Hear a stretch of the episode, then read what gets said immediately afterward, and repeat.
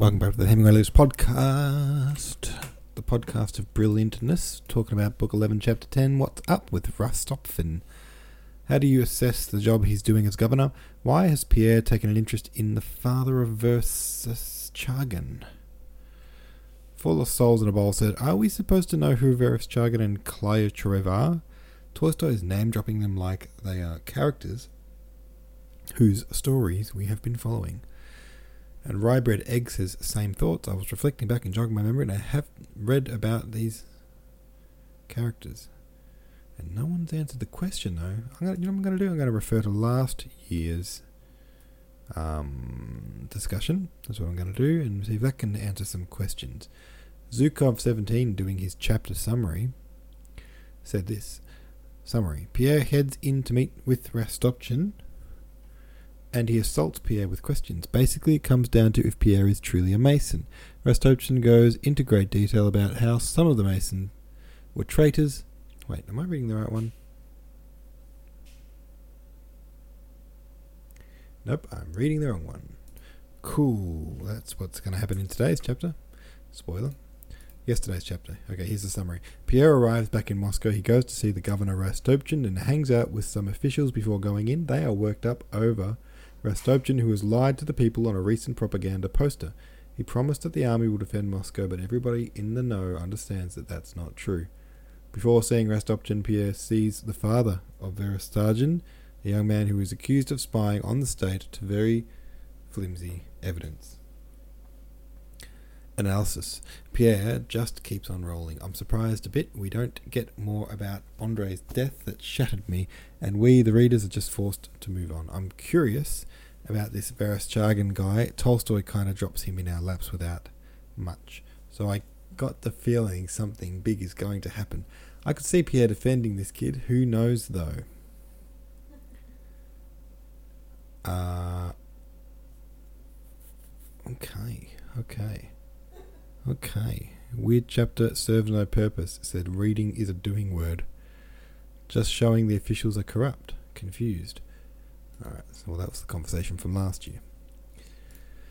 I think that's good enough to move on to the next one. Chapter 11. In the middle of this fresh tale, Pierre was summoned to the Commander in Chief. When he entered the private room of Count Rostopchin, puckering his face, was rubbing his forehead, rubbering, was rubbing his forehead and eyes with his hand. A short man was saying something, but when Pierre entered, he stopped speaking and went out. How do you do, great warrior? said Rostopchin. As soon as the short man had left the room, we have heard of your prowess, but that's not the point. Between ourselves, monsieur, do you belong to the Masons? He went on severely, as though there were something wrong with it, which he nevertheless intended to pardon. Pierre remained silent. I am very well informed, my friend, but I am aware that there are Masons, and I hope that you are not one of those who, on pretence of saving mankind, wish to ruin Russia. Yes, I am a Mason, said Pierre. Sorry, Pierre replied.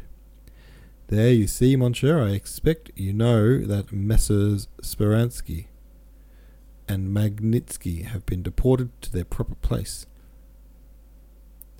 Mr. Klyucharev has been treated in the same way, and so have others who, on the plea of building up the Temple of Solomon have tried to destroy the temple of their fatherland.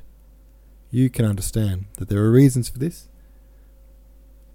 and that I could not have exiled the postmaster had he not been a harmful person.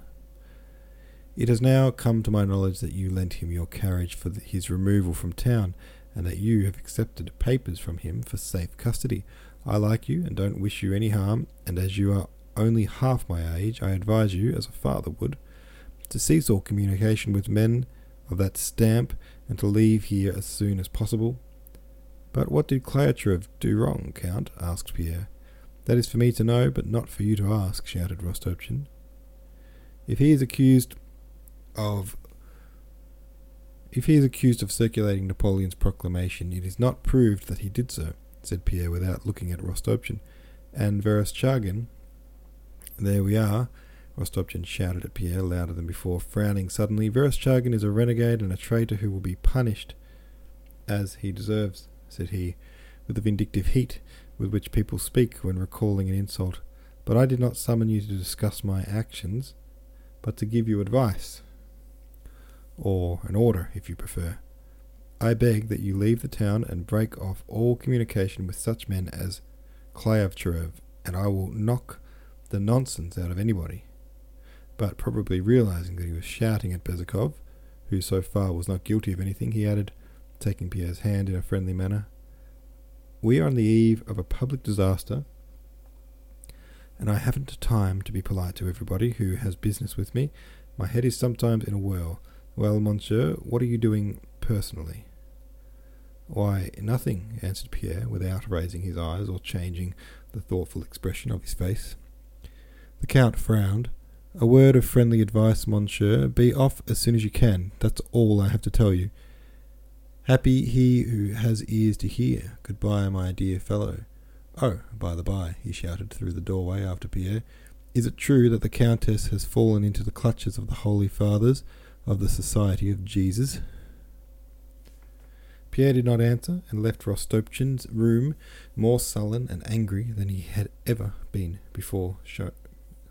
Sorry, wait. More sullen and angry than he had ever before shown himself. When he reached home, it was already getting dark. Some eight people had come to him to see him that evening the secretary of a committee, the colonel of his battalion, his steward, his major domo, various petitioners. They all had business with Pierre and wanted decisions from him. Pierre did not understand and was not interested in any of these questions, and only answered them in order to get rid of these people. When he when left alone, at last he opened and read his wife's letter.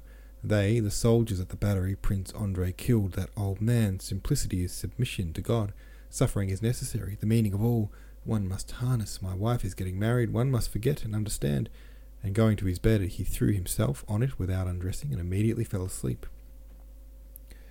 When he awoke next morning, the major domo came to inform him that a special messenger, a police officer, had come from Count Rostopchin to know whether Count Bezukhov had left or was leaving the town.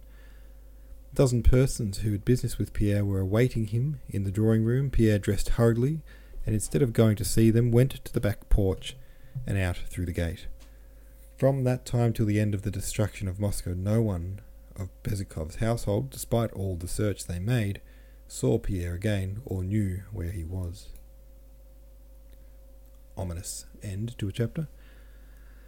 Alrighty, have your say about that one over on the subreddit, and I'll see you tomorrow.